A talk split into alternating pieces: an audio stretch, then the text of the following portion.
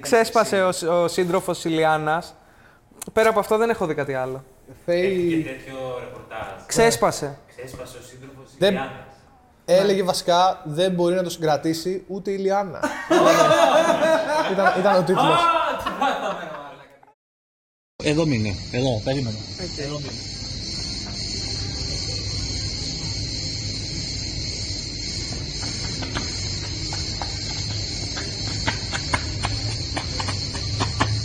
Ραπ καφενείο!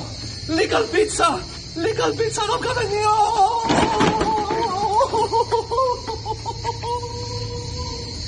Καλή αρχή, μάγκες ραπ καφέ μόνο. Πίσω. Legal pizza, legal pizza, legal pizza. Σου αρέσει το legal pizza; Θα ακολουθήσεις το legal pizza. Σου αρέσει το legal pizza; 6 δεκάτου, μια πολύ ωραία εκπομπή. Θα παίξεις στο κανάλι legalpizza.gr Εσύ θα το ακολουθήσεις, θα κάνεις subscribe και θα κάνεις και like. Θα το στείλεις στους φίλους σου, γιατί αν δεν το στείλεις στους φίλους σου, η διαχείριση δεν πρόκειται να ελευθερώσει ποτέ την οικογένειά μου.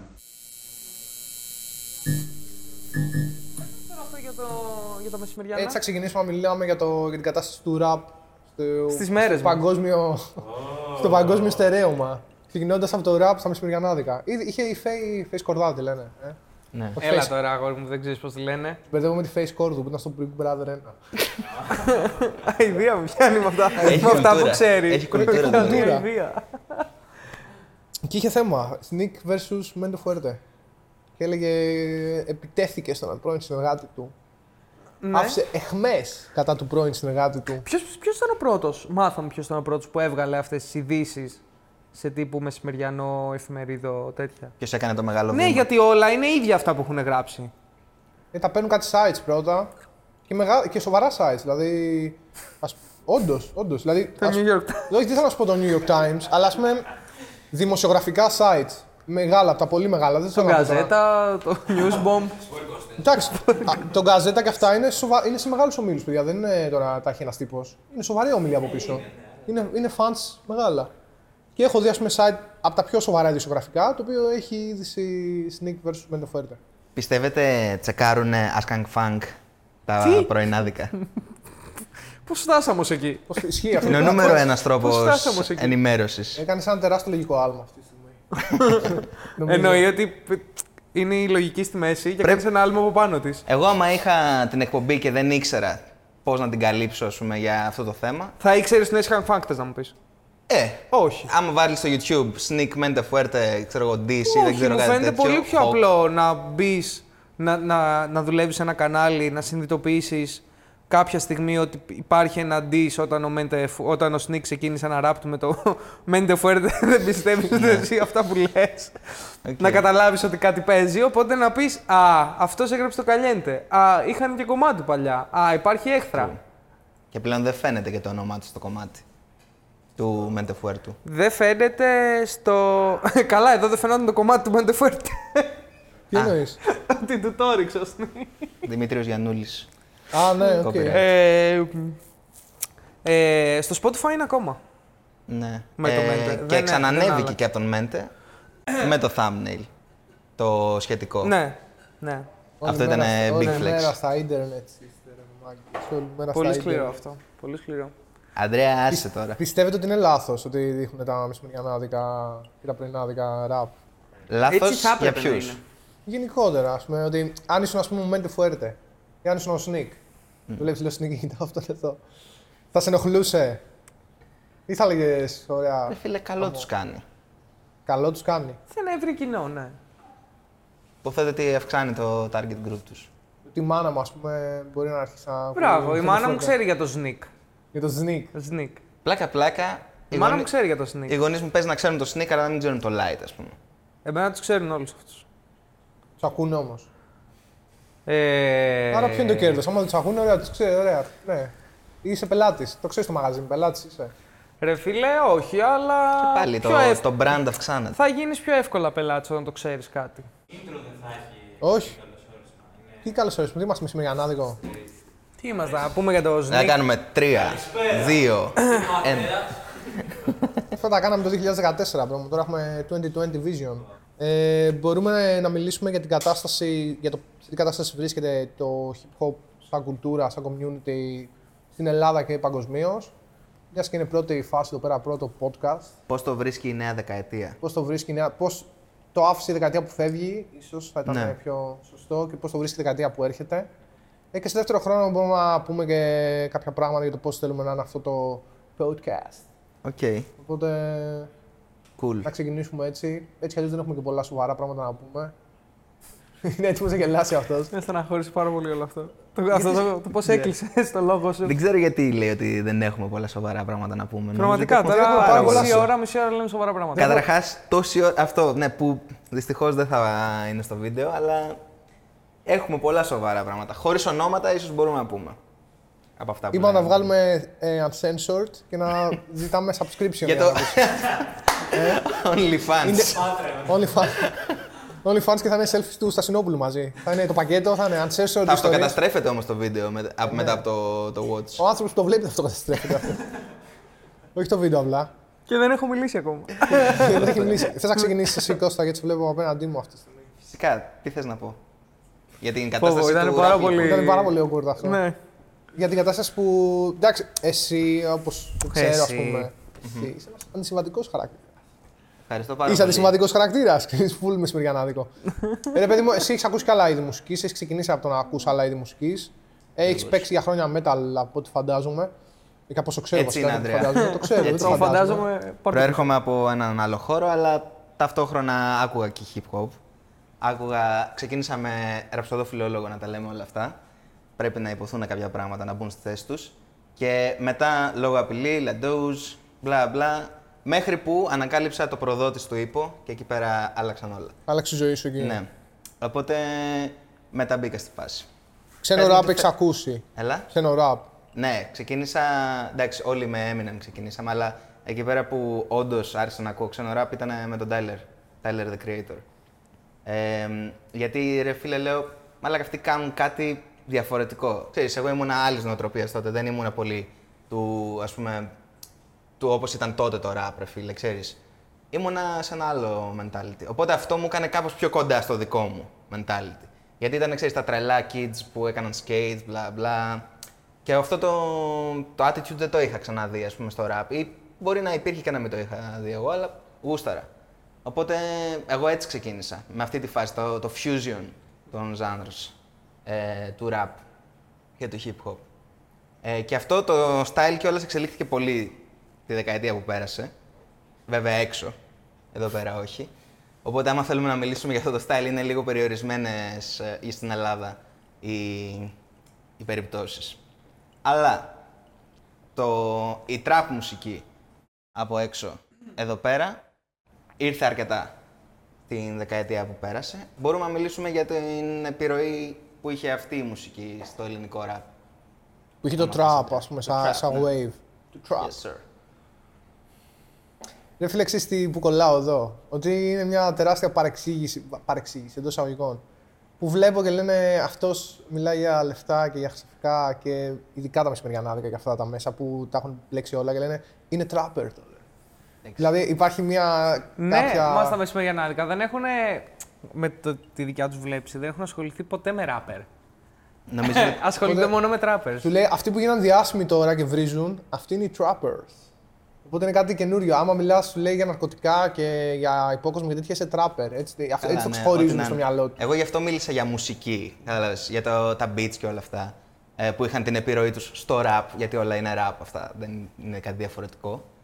Ε, από εκεί και πέρα, ναι, προφανώς αυτός ο διχασμός δεν κατάλαβα ποτέ γιατί έχει συμβεί. Δεν το νιώθω καν. Το rap, rapper slash trappers είναι άκυρο, όσο δεν πάει. Τουλάχιστον στην Ελλάδα, έτσι. Και στο εξωτερικό και στην Αμερική. Παγκοσμίως. έτσι, Και στην Αμερική. Στο εξωτερικό πες υπάρχουν όντως οι trappers, ρε φίλε. Αυτοί που το έκαναν την trap μουσική να ανέβει, ξέρω. εγώ. Ήταν trappers. Αυτοί ναι, που ξέρεις τι, Ήταν α- στα trap house. Άρα, μισό λεπτό. Μπράβο, άμα- είναι αυτοί που ήταν στα trap house. Ε, Όχι αυτοί που κάνουν αυτή τη μουσική. Ναι, που είχαν τους άλλους να κάνουν front. Μπράβο, Δεν- όταν ο δεν το άλλος ξέρει ο έβγαζε κόσμος αυτό, δίσκο ή αλλά- κομμάτι που έλεγε trapper, δεν εννοούσε ότι κάνω trap. Ναι, Συγγνώμη, παιδιά, είμαι άπειρος γι' αυτό. Δεν... οκ. Ε, μ, δεν εννοούσε ότι κάνω trap με την έννοια ότι άκου το beat μου πώς είναι. Προφανώς καμία σχέση. Εννοούσε απλά ότι είναι όλη μέρα στα trap houses. Ναι, δηλαδή ας πούμε πάρτε αυτό και βάλτε το ας πούμε, στον Sneak, ξέρω εγώ. Λένε εδώ πέρα. Εξισώνουν αυτό το πράγμα με, δεν ξέρω, κάποιον σαν τον... Να, να σου το πω αλλιώς. Αυτοί που κάναν G-Funk στα 90s. Ναι. Λέγονται σαν G-Funkers. δηλαδή, άμα ξαναγίνει Όχι, το απλά G-Funk. είναι, είναι cool, είναι cool να λες trapper με trapper. Γιατί ας πούμε είναι ένας πιο fresh τρόπος να λες είμαι rapper. Ή αυτός είναι rapper. Ξέρω. Ναι, ισχύει. Έτσι, έτσι νομίζω το καταλαβαίνω. Ότι θέλουν να δώσουν μια... Είναι ένα branding. Ένα έτσι, καινούριο πιο αέρα. έξω. Ναι. Εντάξει, οκ. Εγώ νομίζω ότι το trap δεν είναι πια καν trendy. Νομίζω Τώρα είναι το drill Καλά, ναι. η φάση. Πω, πω, μαλακά. ναι. Γιατί ξύνησε. Δεν σ' άρεσε το drill. Ναι, είναι δηλαδή. Αυτό είναι το άλλο που μπορούμε να, να συζητήσουμε. Την επιρροή του UK Μπούχτισα, Drill. ρε μα. Αυτό θα είναι στο επεισόδιο 3. Μπούχτισα. Στο 2. Οκ. Μπούχτισα. Θα είναι μόνο drill. Μπούχτισες αφιερωμένο. ήδη. Ε, μήνες είναι Ξέρεις που τι, έχει υπάρξει. ξέρεις τι, Σκέψου να είχα φτάσουμε φάει το χρόνια. πρώτο μπούχτισμα με τα τύπου tracks μαμά καλιέντε, slash καλιέντε, αυτό Ναι. το wave κομματιών, Τα Afrobeats. που έφαγα ένα overdose, Κούρασε όντως το. τρομερό overdose. Ε, μ, και έγινε ακριβώς το ίδιο με τα drill type, ότι ξαφνικά όλοι μα όλοι έχουν βγάλει ένα ή δύο ή τρία drill κομμάτια και όλοι ξαφνικά λένε ότι γαμάνε και στα drill κομμάτια. Δηλαδή, άκου ποιος, το κα- ποιος κάνει καλό drill. Ναι. Και Εντάξει, αυτά τα έχει ο Έλληνας στα πάντα. Ρε. Είναι σαν τα frozen- frozen yogurt που θυμάστε τότε που είχε ανοίξει ένα. Γελάει αυτός. Που είχε ανοίξει ένα και Και ξαφνικά. μετά ήταν κάνει. σαν τα περίπτερα. Όλοι κάνουν σαν τα περίπτερα, ναι. Και τώρα δεν υπάρχει κανένα, ας πούμε. Ε; Με τα αγγλικά. Το frozen Frozen yogurt. yogurt. Το frozen yogurt. Τι κάνουμε, έχουμε πάρει και ένα. Lower. Οκ. IELTS. Καλά τα πας. Γιάννη Στασινόπουλε, τοποθετήσου επί του θέματος. Είμαι πιο long form. Μαλέξα θα τα λέω λίγο με προφορά, το θα είναι αστείο. Με κακιά προφορά. Long form. Ε, με τι, πάνω σε τι θες να τοποθετηθώ; Τη δεκαετία που έφυγε τα σημάδια που άφησε το rap. Τη Θεωρήστε δεκαετία που έφυγε και τα σημάδια που άφησε. παγκόσμια ας πούμε, μουσική και στην ελληνική. Το rap που άφησε στην παγκόσμια σκηνή, θα σου πω. Το ελληνικό rap. Το ελληνικό Στην rap παγκόσμια και σκηνή. σημάδια που άφησε το ελληνικό rap στην παγκόσμια σκηνή. Έχει δώσει τα μάτια. Λοιπόν, ε, πιστεύω ότι ξεκίνησε πάρα πολύ δυνατά, γύρω στο 13, 14, 15, εκεί που άρχισε να, να ανεβαίνει το, το επίπεδο. Αλλά μ, νομίζω ότι τώρα, η- στα τελειώματα του 19, αρχές του 20 που έχουμε μπει μέσα του 20 τώρα, ε, μ, νιώθω ότι έχει αρχίσει και ακουμπάει το peak του. Και νιώθω ότι έχει μια, βασικά, η ποιότητα σίγουρα αρχίζει και πέφτει. Πάρα πολύ. Παγκοσμίως, παγκοσμίως. Παγκοσμίως. Παγκοσμίως. Δηλαδή πλέον τα κομμάτια με τους ρυθμούς που βγαίνουν δεν είναι ούτε για μία ακρόαση. Πολύ σκληρό statement αυτό. Γιάννης Στασινόπουλος ε, Αμηδένεις δεν όλα. πολύ. σεϊντάρει λίγο το current wave του rap από ό,τι έχω καταλάβει. Πάρα πολύ ρε φίλε, πάρα πολύ. Δηλαδή είμαι άνθρωπος αυτή τη στιγμή που αναγκάζομαι και ψάχνω τύπου δισκογραφίες και βλέπω και λέω 17, α, γι' αυτό μου αρέσει. Okay. Του 15, α, γι' αυτό Είσαι μου ένας αρέσει. new age boomer οπότε. Ναι ρε φίλε, μάλλον έχω, αρχίσει, έχω γίνει backpacker, new age backpacker. Άνοιξε το PC την άλλη φορά και μας έβαζε τους featuring Δημήτρης πρόκληση 2005. Μαλακα, τι χρόνια. Τι χρόνια και ήταν. χαιρόταν αυτά; μόνος του. Δεν Μα όχι για vibes. μόνος μου. Εσύ και ο Ορφαία. Ποιος Είναι- ο Ορφέας; Ο Ανθουλινάκης. Αντιλινάκης, ναι. Α, ο Xyzer. Σάρα ο Xyzer. Ωραία, και στην Ελλάδα, πώς βλέπεις τη, τη φάση; Ε, Στην Ελλάδα ένας καθρέφτης είναι. Πλέον λόγω ίντερνετ δεν έχουμε την καθυστέρηση που είχαμε παλιά. Τα, αυτά τα 10 χρόνια. Ε, πλέον είναι 20 θα έλεγα. το wave. Όχι, εντάξει, δεν αργήσαμε 20 χρόνια να το φάμε απ' έξω. Αν δεν σκεφτείς είχαμε ότι- γενικά, δεν αργούσαν τα, οι μόδες και τα trends 20 χρόνια, αργούσαν 3. Πότε βγήκαν οι Άλλο. Wu-Tang, πότε βγήκαν οι Ζητάνοι. Εντάξει, αλλά πάρα οι πολύ. Ζητανοί όταν την ίδια εποχή βγήκαν. Τότε δεν αλλά είχαμε ίντερνετ. Λίγο πιο μετά. Αλλά... Σκέψου, άρα μια χαρά Ζητάνοι δεν πήγαμε ήταν μόδα κατευθείαν όμως. στο Εντάξει. wave. Ναι, οι Ζήτα Νι όμως δεν ήταν μόδα. Δηλαδή. Ήταν θρησκεία. όχι, δεν στο λέω, όχι, στο λέω με την έννοια ότι Α, ποιος αυτό; δεν ήταν όπως είναι τώρα, ότι άκουγε, άκουγαν όλοι οι πιτσιρικάδες Ζήτα Νι. Ήταν μια, ξέρεις, άκουγε μια ομάδα ανθρώπων. δεν είναι ότι ήταν όλοι πάμε να ακούσουμε Wu-Tang και Ζήτα Νι. Ναι. Τότε ήταν ravers και τέτοια. Βλέπω κύκλους. Ήταν ένα εναλλακτικό κύμα. Οκ. Οι Ζήτα Νι ήταν τότε επαναστατικότατο, θα έλεγα. Πίσω Καλά στο το θέμα. λες. Καλά το, όχι, εγώ το. Μ' αρέσει αυτό. Ε, Όντως είναι παραστατικό. Σαν wave. Ήταν σίγουρα, οκ. Α, όσον αφορά το πώς πήγαμε στην μετέπειτα δεκαετία, μετέπειτα δεκαετίες. Ναι, εγώ πιστεύω τέλος πάντων εν τέλει ότι από το 10-11 και μετά ε, η Ελλάδα άρχισε να μειώνει αυτό το, αυτή την, Το α- gap. αυτό το gap που υπήρχε με το εξωτερικό. Πλέον είμαστε γύρω στο τρίμηνο πίσω. θεωρώ. Ναι. Τρίμηνο με πεντάμηνο.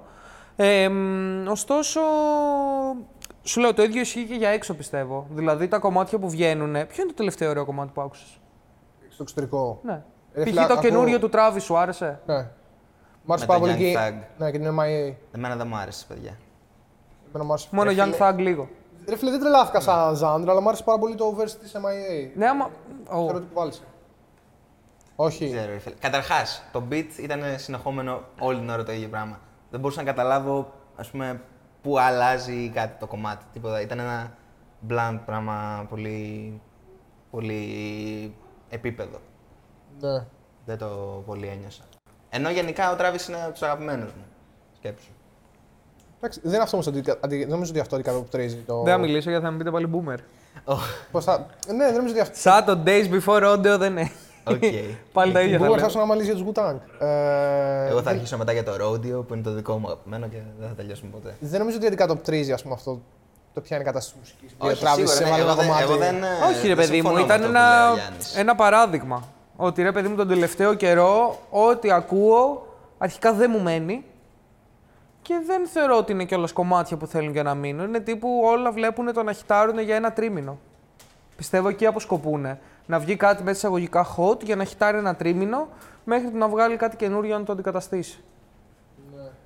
Αυτό πολλοί λένε ότι έχει να κάνει και με το πώς λειτουργεί η μουσική ως distribution ε, παγκοσμίως. Δηλαδή ότι επειδή είναι το Spotify στη μέση και τα streams, οι πλατφόρμες streaming, ε, προσπαθούν οι καλλιτέχνες να έχουν ε, απλά να παίρνουν streams, δηλαδή να βγάζουν ένα δίσκο, ο οποίος απλά να μπορεί να παίξει Με πολλά κομμάτια. με πολλά κομμάτια τα οποία Με να πολλά παίζει το ένα μετά streams. το άλλο.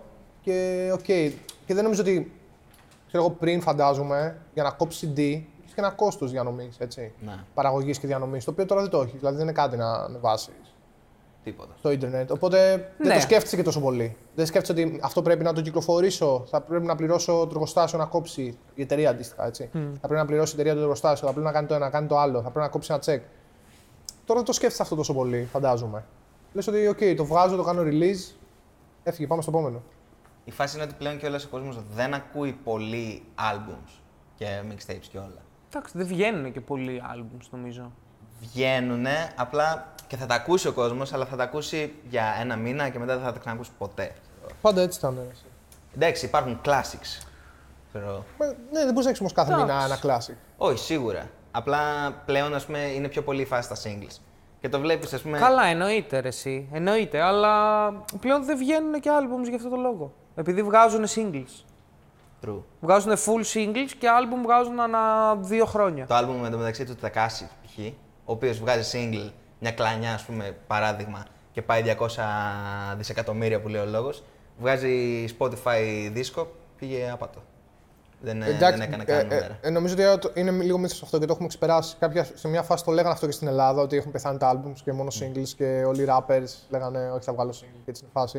Αλλά νομίζω ότι το έχουμε ξεπεράσει λίγο αυτό το μύθο. Βγαίνουν albums full, όλοι οι καλλιτέχνες βγάζουν album. Άλλο Το- το βγάζουν, άλλο το βγάζουμε Καλό συχνά album. album και το δουλεύουμε album, μπράβο και βγάζουμε καλό album. Το Είναι καλό- το- τεράστια διαφορά.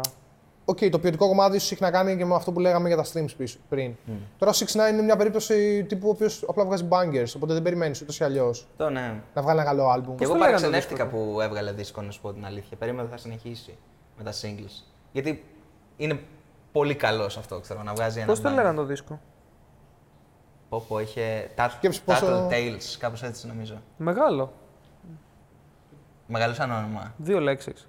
Με Ισχύει- εκπλήσει. Ισχύει, όντως. 6 και το 6ix9 marketing του 6 με εκπλήσει. Γι' αυτό δεν. Έλα, τι είπες; Για 6 είναι λίγο υπερβολή, υπερβολή Ναι, συγγνώμη. ναι, ναι, όντως. ναι, είναι. είναι ο- overdose. Είναι από δύο δίσκοι, είναι πληροφορία. διπλός δίσκος. Έχει κομμάτι με Akon όμως. Το πρώτο κομμάτι. του δίσκου. Το Εντάξει, και οποίο ο παίζει να είναι Ferg. και το μόνο που την παλεύει από όλο το CD. Πέρα από. Ο Ferg είχε με το με Manson, τη δεν Minaj. έλεγε κάτι. Αυτό είναι big όμως ότι ο Icon επέστρεψε στη μουσική. Γιατί είχε αποσυρθεί. Ισχύει. Ξέρετε το αληθινό όνομα του Akon. Κάτι αφρικανικό πάρα πολύ. Είναι περίεργο. τεράστιο όνομα. Ένα τεράστιο όνομα. Το έχει πει σε εκπομπή. Σε podcast νομίζω ότι η Ellen DeGeneres ε, και δεν τελείωνε το όνομα σε φάση.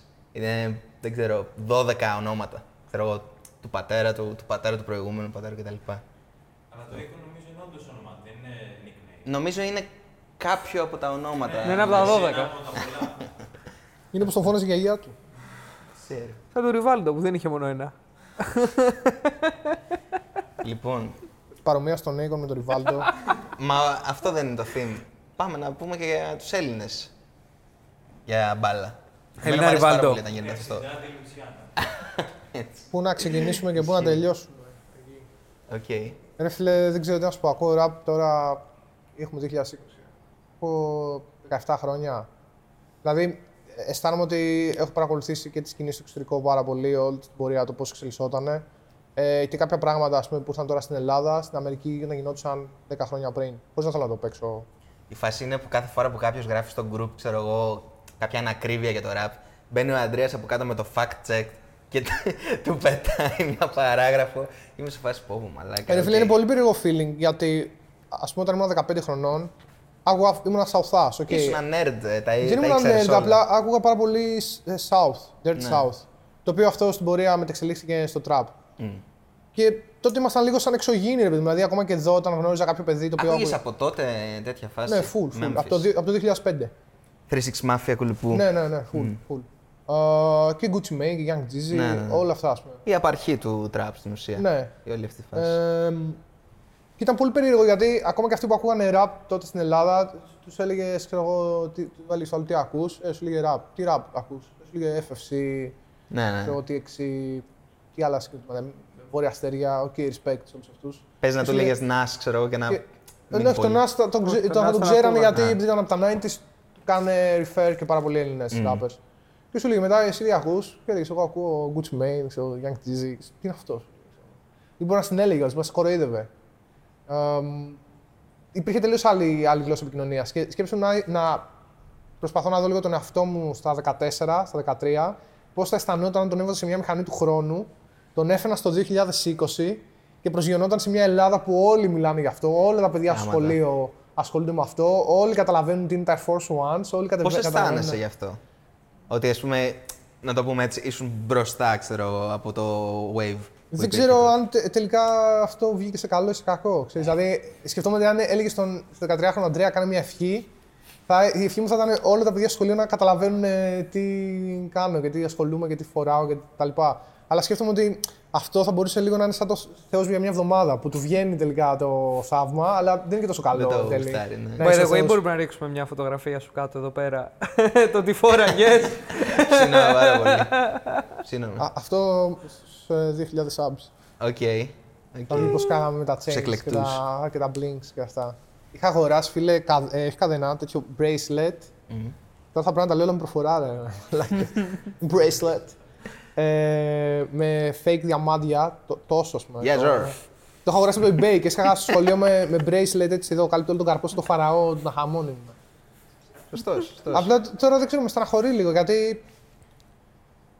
Ξέρεις, βλέπω πα- όλα τα, τα παιδιά θα μου πεις: Οκ, τι, τι θέλεις. Οι νέοι πάντα έτσι είναι. Okay, τι θε να κάθονται για Καλά, να. τι να έκανες προφανώς. Όχι, βλέπω όλα τα παιδιά που το βλέπουν αυτό το πράγμα ξέρεις, πάρα πολύ επιφανειακά. Ω, τύπο ένας, τύπο άλλος, γιατί τσακώθηκε ο Σνίκ με τον Μέντε, γιατί τσακώθηκε αυτός με αυτόν. Δεν βλέπω αγάπη για τη μουσική. Η αγάπη για το wave, αγάπη για, Καλά, το, ναι. για το rap. Με την έννοια ότι μου λες, ξέρεις πολλά. Ε, Ξέρω πολλά, όχι επειδή έκατσα και διάβασα ποτέ. Έκατσα με τα γυαλάκια, απλά τα γυαλάκια, χωρίς να θέλω να σου κάνω bullying που φοράς γυαλιά. Του έχω Ναι, πει θα πάρω και κάνουμε. εγώ τα ίδια. Ε, απλά επειδή άκουγα μουσική από πάρα, πολλούς, ε, από πάρα πολλά διαφορετικά sources της εποχής. Δηλαδή ε, ραδιόφωνο, πε- έπαιρνα περιοδικά, έβλεπα ταινίες. Όχι για να μάθω, απλά δεν μου αρέσανε. Ε, ρε, ξέρεις τι, όταν ε, δεν υπάρχει τόση πολλή πληροφορία, νομίζω είναι πιο εύκολο να απτύξεις passion για να την αποκτήσεις την πληροφορία. Ενώ όταν σου δίνεται... στο ψ- Το θυμάμαι εγώ ρε μαλάκα, όταν κατέβαζα CD και τέτοια, ήμουν σε φάση... Το έβαζε τον πατέρα μου μικρός, να μου κατεβάζει CD ή τέτοιο, που ήταν τότε ο παράνομο, πειρατεία κτλ. Και ήμουν σε φάση, του γράφει ένα χαρτάκι, ποια CD θέλω να μου κατεβάσει. Και περίμενα όλη τη βδομάδα την ημέρα που θα μου κατεβάσει τα CDs για να τα ακούσω. Και μετά όταν τα άκουγα, τάλιωνα ρε φίλε τα CD. Τάλιωνα τώρα. Ε, και προσπαθούσα να βρίσκω και το artwork και ιστορίες και τέτοια, στίχους. Και τώρα ρε φίλε είμαι σε φάση.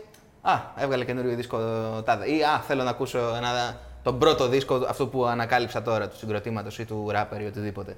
Απλά πα- μπαίνω στο Spotify και, και το ακούω.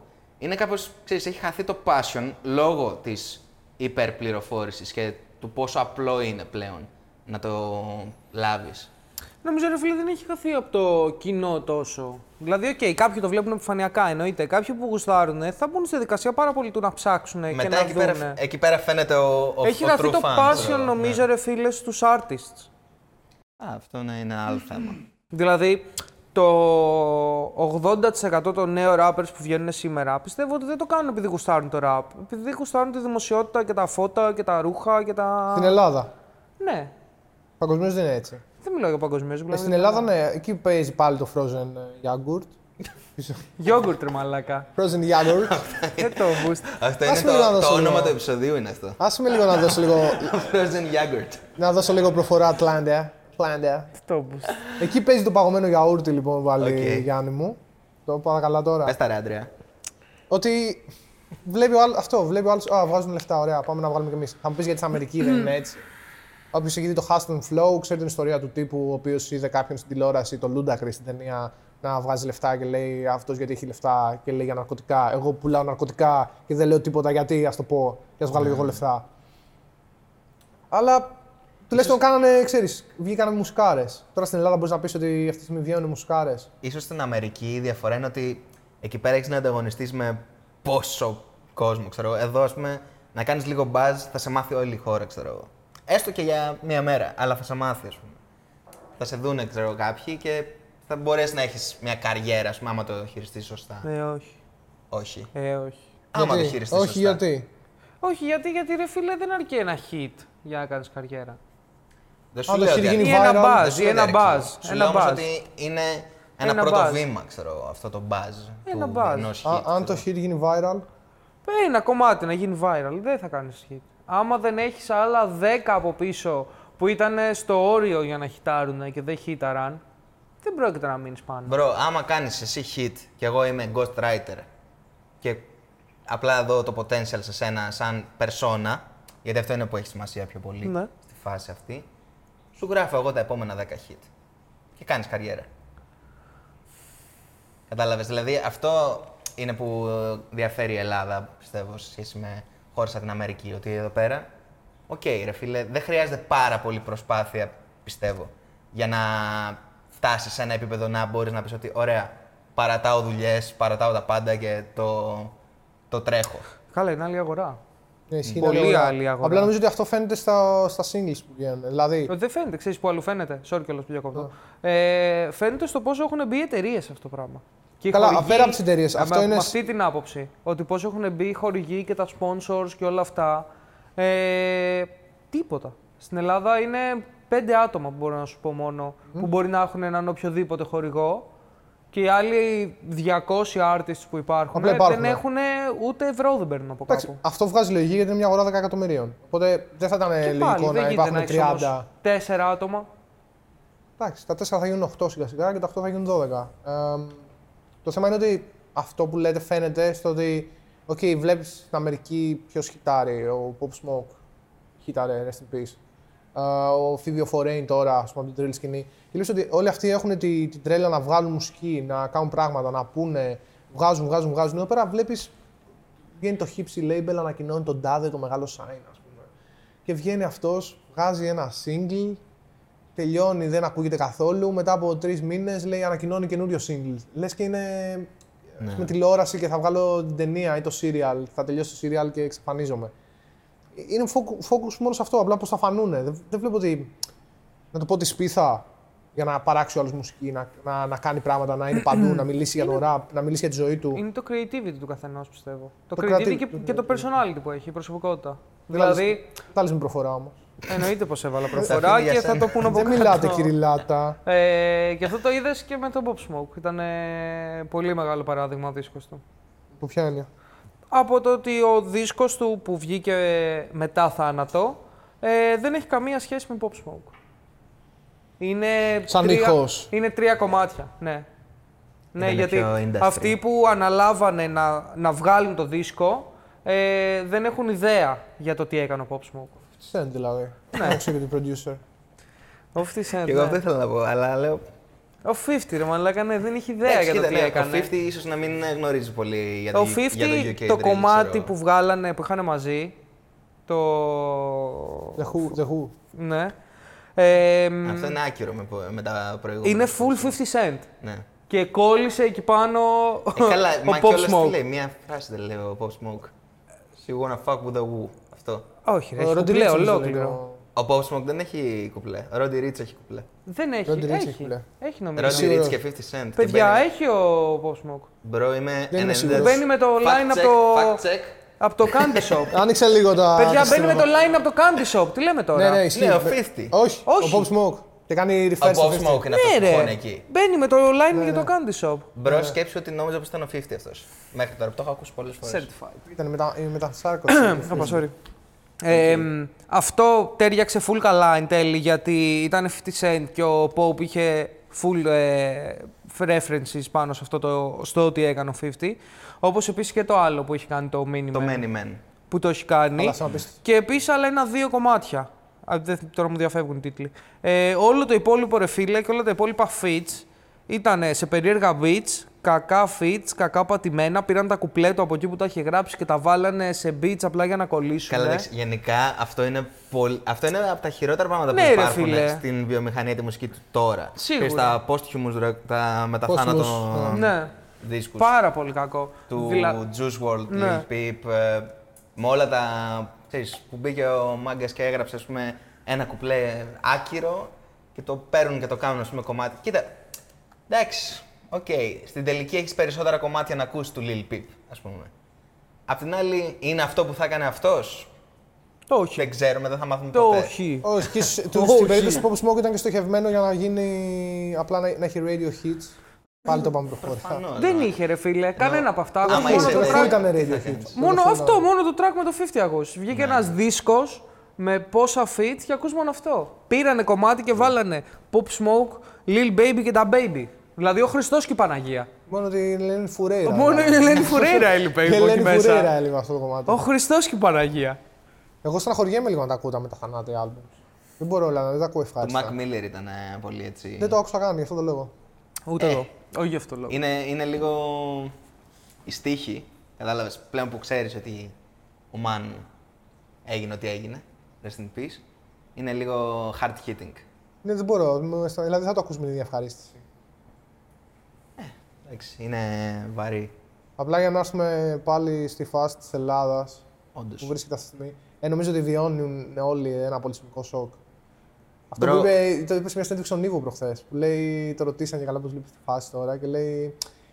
Εντάξει, λέει η trap μουσική που και αυτός φαντάζομαι εννοεί το πόσο το σύγχρονο hip hop, ας πούμε, αυτή τη Το στιγμή. New Age, ναι. Το New Age. Το New hip hop. School Rap.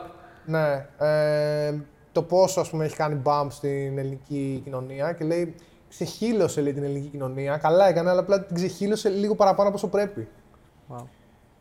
Που εγώ το μεταφράζω αυτό στη δική μου ας πούμε, γλώσσα και στο δικό μου μυαλό ότι πάγαμε πολιτισμικό σοκ, μάγκες. Όχι εμείς που το ξέραμε, αυτοί που δεν το ξέρανε. Προφανώς. Γενικά, κάτσε. Μιλάμε όμως τώρα για το. Για αυτό που συνέβη το 17, πότε ήταν. Που άρχι- άρχισε ο Epoch, ξέρω εγώ, να κάνει φάση και ο Light, ή για αυτό που γίνεται τώρα, ας πούμε. Μετά το Sinboy, ξέρω εγώ.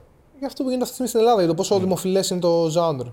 Κοίτα, για, για μένα στο δικό μου μυαλό, ε, ένας άλλος λόγος που είναι λάθος να λες trapper και αυτός είναι γνωστός trapper και, και είναι ότι απλά αναφέρεσαι σε αυτούς που τους αρέσει να κάνουν τα σημερινά trends στην Αμερική, ας πούμε, να, να ακολουθούν το wave στην Αμερική όπως είναι και τα trends που υπάρχουν. Αν μεθαύριο ε, βγει ένα άλλο wave με κιθάρες, π.χ. δεν ξέρω, reggaeton, κάτι άλλο, θα έχουν αυτά τα waves μέσα. Απλά κάνουν σύγχρονο hip hop.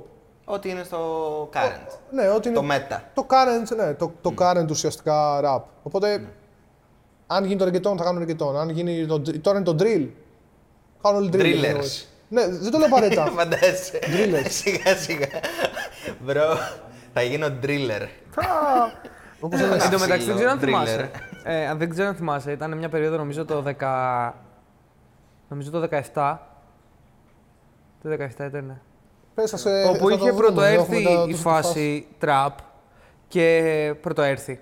Είχε αρχίσει να το γίνεται Κολομπιάνο trend. έγινε το 15. Ναι, Καλή είχε περίοδο. αρχίσει να γίνεται trend ε, που κάποιοι το, το- να τους πεις trapper το βρίσκανε προσβλητικό κιόλας. Και λέγανε εγώ, εγώ απλά είμαι new school. Ου. Οκ.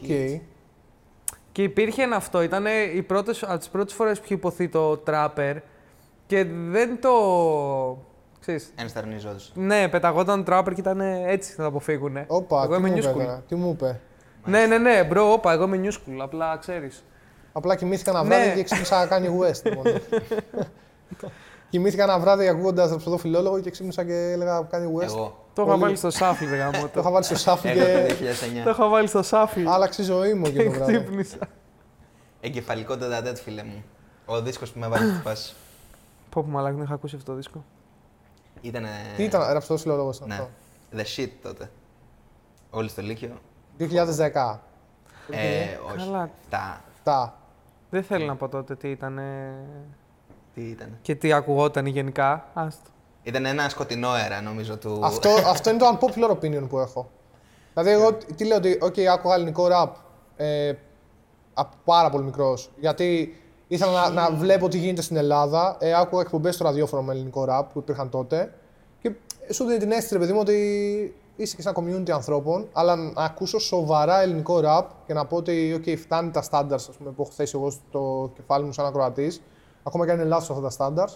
Ε, από το 2012 και μετά. Δηλαδή από, το, από το, την εποχή που κάνανε το takeover Vita Peace με τα δύο album στα back to back. Αλλά άκουγες εσύ, π.χ. το παλιά, τύπου TNS, ας πούμε, ξέρω εγώ, έχει ποστάρει το δίσκο ότι τον είχες, ξέρω εγώ.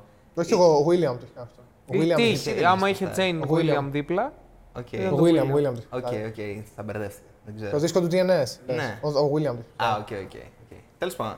Αλλά γενικά είχες πολύ επαφή ή δεν ξέρω, έχεις ακόμα με εκείνο το αέρα του ελληνικού hip hop. Είχα επαφή γιατί άκουγα ραδιόφωνο. Πώς λέγονταν αυτό, εγώ που είμαι, δεν τα ξέρω αυτά. Ε, Bling Era. Ε, Το Bling Era είναι, είναι με, από, το Οκ. 90, από το 99, ας πούμε, το Bling Era. OK, ok. Ε, άκουγα πολύ ραδιόφωνο ρε φίλε και βλέπα τηλεόραση, εκπομπές για να μπορώ να βλέπω ξένο ράπ, οπότε ε, αναπα, όχι αναπάντεχα, θα έλεγα αναπόφευκτα, είχε μέσα και τους Έλληνες. Δηλαδή η εκπομπή ας πούμε, που άκουγα κάθε βράδυ του Δημήτρη Κοτάκη στο Planet ήταν 12-13, ήταν το, το τέλειο ραδιοφωνικό show ας πούμε. Και ο τύπος είχε τρομακτική, τρομακτικά καλή φωνή για, για ραδιόφωνο και έφερνε, έπαιζε ξένο ράπ, έπαιζε ελληνικό ράπ ενδιάμεσα και έφερνε και πάρα πολλούς Έλληνες καλεσμένους. Έφερνε το στοίχημα, είχε φέρει τα βόρεια αστέρια, είχε φέρει τους VTPs. Ε, οπότε θέλοντας και εμείς για να ακούσω τα tracks που με ενδιαφέρουν, να ακούσω 50 Cent ας πούμε, που άκουγα τότε, έπρεπε να ακούεις ακούω. αυτά. Ναι, εντάξει, δεν είναι και βασανιστήριο. ναι. Απλά ξέρεις τι, τι δεν μπορώ να καταλάβω. Ότι ε, βλέπεις το 50 Cent τότε εκείνη την εποχή, έτσι. Έβλεπες το Jay-Z, έβλεπες το Lil Wayne.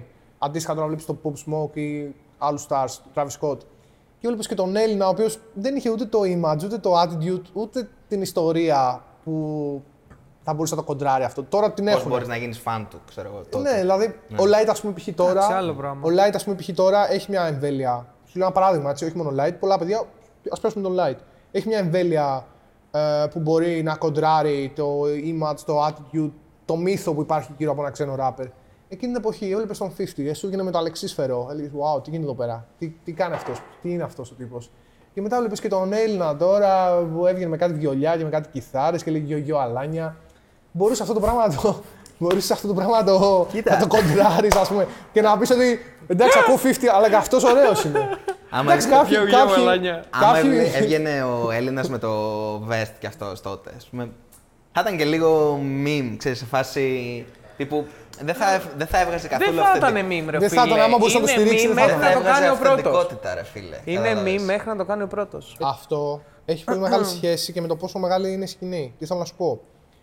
Όταν έχεις μια σκηνή η οποία έχει, ξέρω εγώ, χίλια άτομα, Κάτσε, για ποια χρονολογία μιλάμε; Για- Γενικά, για το πώς θα μπορούσε να βρεθεί ας πούμε, εκείνη την εποχή κάποιο που να μπορεί να υποστηρίξει εκείνη την το, εποχή, το ποια εποχή; G-Unit. 2000. Οκ. Το G-Unit style.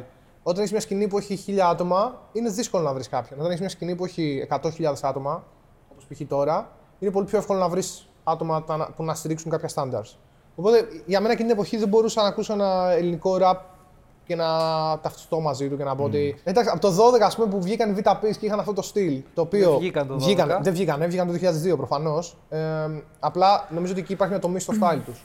Δηλαδή θέλω να σου πω ότι μέχρι το 2012 έχεις τους VTPs που σου λένε είμαστε ελληνικό rap, εδώ είναι άλλο η Αμερική, άλλο η Ελλάδα και έχουν κάποια aesthetics που προσπαθούν να κουμπώσουν με τα aesthetics του ελληνικού hip hop κοινού.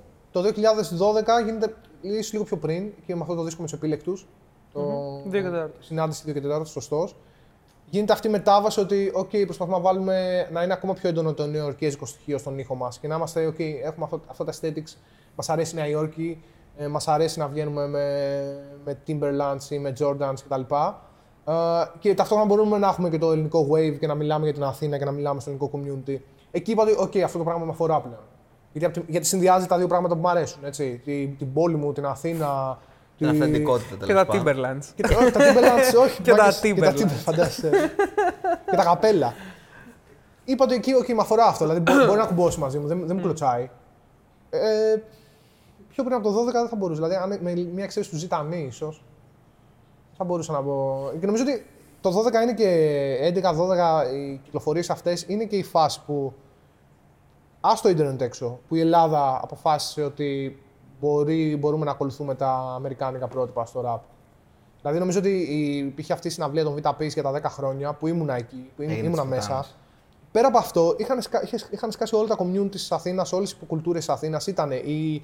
τα παιδιά που πηγαίναν στα clubs και αγώνε rap στα clubs. Ήταν οι πιο old schoolάδε με τα φαρδιά και το style, ας πούμε, των, των 90s. Ήταν Ήτανε άλλοι- σκεϊτάδες Οι ιστορίες. σκεϊτάδε, ακριβώς. Ήταν παιδιά που ακούγανε punk, παιδιά που ακούγανε rock. Είχαν ενέστηκαν όλα τα communities και είδαμε εκεί ότι μπορεί αυτό το πράγμα να έχει και ένα πιο αμερικάνικο ήχο και ηλεκτρονικά στοιχεία μέσα και να είναι λίγο πιο trendy εντός εισαγωγικών. Ωραίες εποχές. Ωραία lives. Το μηδένει όλο με τη μία. Ωραίες. Εγώ ρε που έχω κάτι. Έχω, Προσπαθώ να έχω θυμηθώ. βίντεο με stage dive στο κύτταρο, ρε μάλλον. Οκ. Το έκανες εσύ. Και βέβαια. Εγώ και μετά καπάκι ο Σελέκος. Μεγάλο στέλνο. Σε live, Β' πεις. β' πεις. Φυσικά. Τι Β' άλλο θα πεις. ήσουν εσύ; Ποια χρονιά;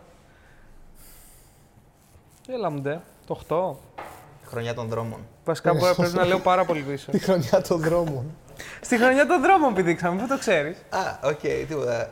Ε, Να νομίζω σου πω, ότι- δεν ήμουν καν δεν σίγουρος ήταν το άμα 8, το 11, β' το πεις. 11, το 11. Ε, πρέπει νομίζω να αυτό είναι. ήταν η χρονιά των μίξ. Γιατί, γιατί για ένα άλλο- άλλο ένα λόγο. Μου Το έρχεται 11 τώρα. πρέπει να είναι. Μου έρχεται τώρα. Γιατί και αυτοί που κάνανε, ε, που γουστάραν το σκληροπυρηνικό ελληνικό ήχο, αρχίσανε λίγο να γίνονται λίγο πιο trendy και αυτοί. Να φοράνε καπέλα, να φοράνε Jordans, επειδή το κάνει ο Φορτσάτο, το κάνει ο Hatemos. Εντάξει. Ε, νομίζω ότι εκεί, δηλαδή πριν, αν τα φόρεξε αυτά, σε Εντάξει. λέγανε, σε κορυδεύανε. σου Όχι, λέγανε- σε δείχναν απλά επειδή ήσουν μειονότητα. Μετά άρχιζε απλά να τρεντάρει αυτό το πράγμα. Δηλαδή, Sorry, είχαν- απλά όλοι οι είχαν- γαλατσιώτες δεν ντύνονται έτσι πλέον. Ναι, και εντυνόντουσαν. Και εντυνόντουσαν. Το θέμα είναι ότι. Προσέξτε το απλά- μιλάς για το γαλάτσι. και σηκώνει το μανίκι. Μαλάκα, δεν Ε, γίνεται να μην τότε- καταλάβεις ότι ένας άνθρωπος είναι από γαλάτσι άμα τον δεις Α, έτσι. πλέον με το- το- Τότε. Φλάρονται. Τότε. Τώρα είναι όλοι έτσι. Ναι, ισχύει. Και ε, χαίρομαι Το γι' αυτό, δεν το έφερε, λέω. Ναι, Κάτσε, γιατί έχω διακόψει Γιάννη Στασινόπουλο και με Ναι, συγχωρείς. πες, Δεν Γιάννη. πειράζει, ελεύθερα. ελεύθερα. Άμα μένει και το καλάτσι. Ε, μ, απλά τότε τρένταρε. Ναι, Αυτό είναι το θέμα. οκ. Γι' αυτό ξεκίνησε να λες ότι α, το βλέπει, δεν σε κοροϊδεύουν αν είσαι έξω. Και πριν υπήρχαν άνθρωποι που το κάνανε. Δηλαδή Όχι ήμασταν- στο rap όμως. Στο rap. Δηλαδή ρε πέρα από τους φίλε. performance, από, το- από, το- Και από τους στο- frontmen, ναι, ρε, νομίζω ναι, το ρε. κοινό ότι έσκαγε με Jordans, έσκαγε με καπέλα, έσκαγε Full, έτσι όπως full, κάνανε. full, full, Υπήρχανε. full, full. Ε, εμείς εδώ πέρα τουλάχιστον έτσι ήμασταν. Εσείς είστε Ηρακλειώτες, δεν έχει Ε, ρε άλλη. φίλε, εδώ πέρα Να στο σου πω Ηράκλειο, στο στην Πειραιά, πλατεία, φίλε. στη γωνία, έτσι ήμασταν. Πώς το Red. Στην πλατεία, στη γωνία, να το θυμάσαι αυτό.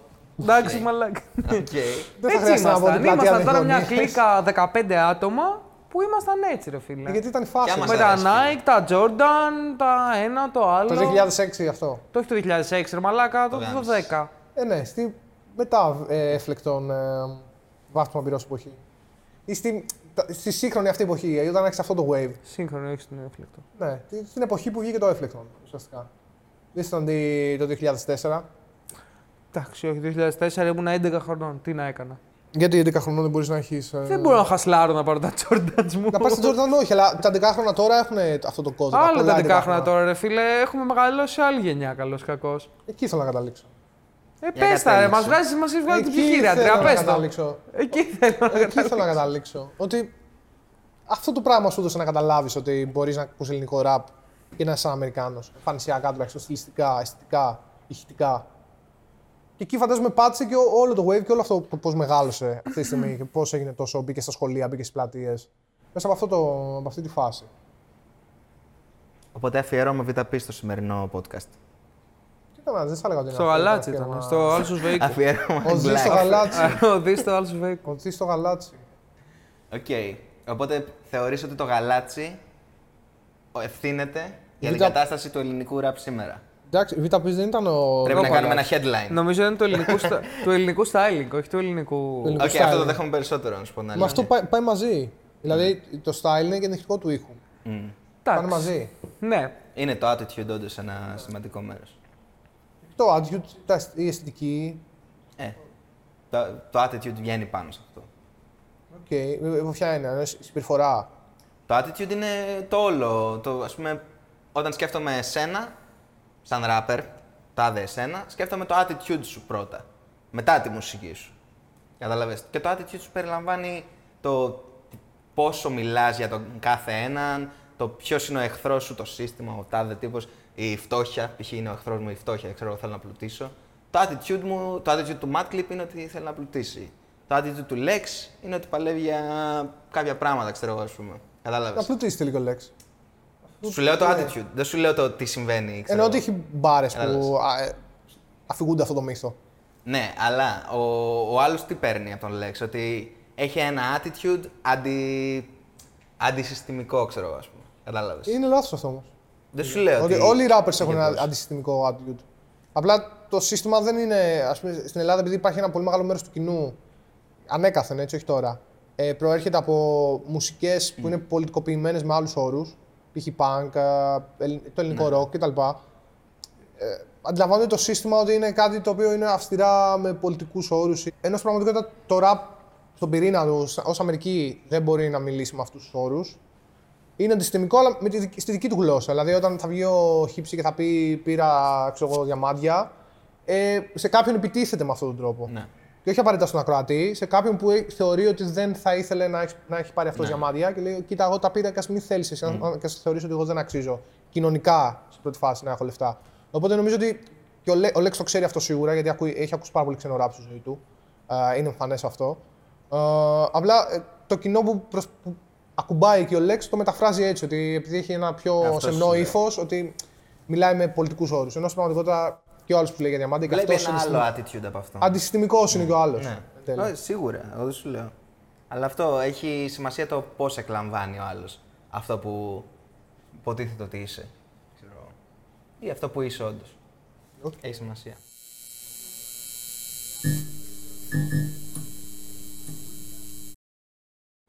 Λοιπόν, οπότε τι έχει το επόμενο επεισόδιο; Δεν με αφήσατε να μιλήσω για το UK Drill πάντως. Θα μιλήσει το επόμενο. Δεν είπαμε, έχουμε ιδιάσει με το UK Drill. Έχουμε Θα γράψει μια συζητήσουμε ώρα ήδη και λέμε ιστορίες για αγρίους. Θα μιλήσουμε για το UK Drill. Για το UK Drill θα Έχω μιλήσουμε. κρατήσει σημειώσεις εδώ πέρα, ρε φίλε, για το UK Δεν Drill. είπαμε όχι σημειώσεις. Συγγνώμη.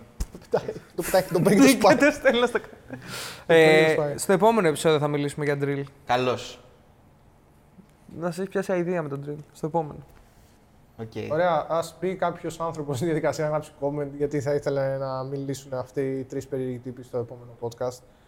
Και ας πάμε να φάμε γιατί έχω φέρει τα noodles μου και με περιμένω. Έχει φέρει νουλί από το σπίτι. Φέρει noodles από το Rap σπίτι. walk. Rap walk. Α, walk!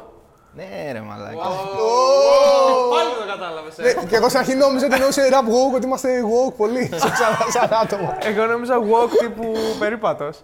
Όχι, ρε μαλάκα. Πώς είναι το street walk; Μ' αρέσει που τρεις άνθρωποι, καθένας κατάλαβε το δικό του. Έτσι. Δύο. Κατάλαβες, γι' αυτό γαμάει το team, ρε φίλε. Άλλο, Τρεις, τελείως τρεις. άλλο mentality. Τρεις, γιατί αυτός εννοούσε το walk το τηγάνι, εσύ κατάλαβες τον περίπατο. Τώρα Εγώ, τρεις- τρεις- είχαμε τρεις στο διαφορετικές μυαλό μου ερμηνείε. δούλεψε- Ο Πούλιος σίγουρα κάτι διαφορετικό κατάλαβε. Ο Πούλιος Πούλιος καταρχάς δεν κατάλαβε, βαϊμπάρει ήταν full έτσι. με μένα και καταλαβαίνει ό,τι λέω. Οκ, ο Δαμιανό δεν ασχολήθηκε καν. Τι, τι γίνεται εδώ πέρα. Ατόπια, με τη Δείχνει μία το την κατάλαβες τουαλέτα. στο rap walk. Δείχνει την τουαλέτα. Τι έδειξε. Κλείστα όλα, πάμε να φύγουμε. Πάμε να φάμε τα, τα noodles που πεινάσαμε. Aight, bet. Κλείστο. Ραπ καφέ, γεια σας. Κλείστο.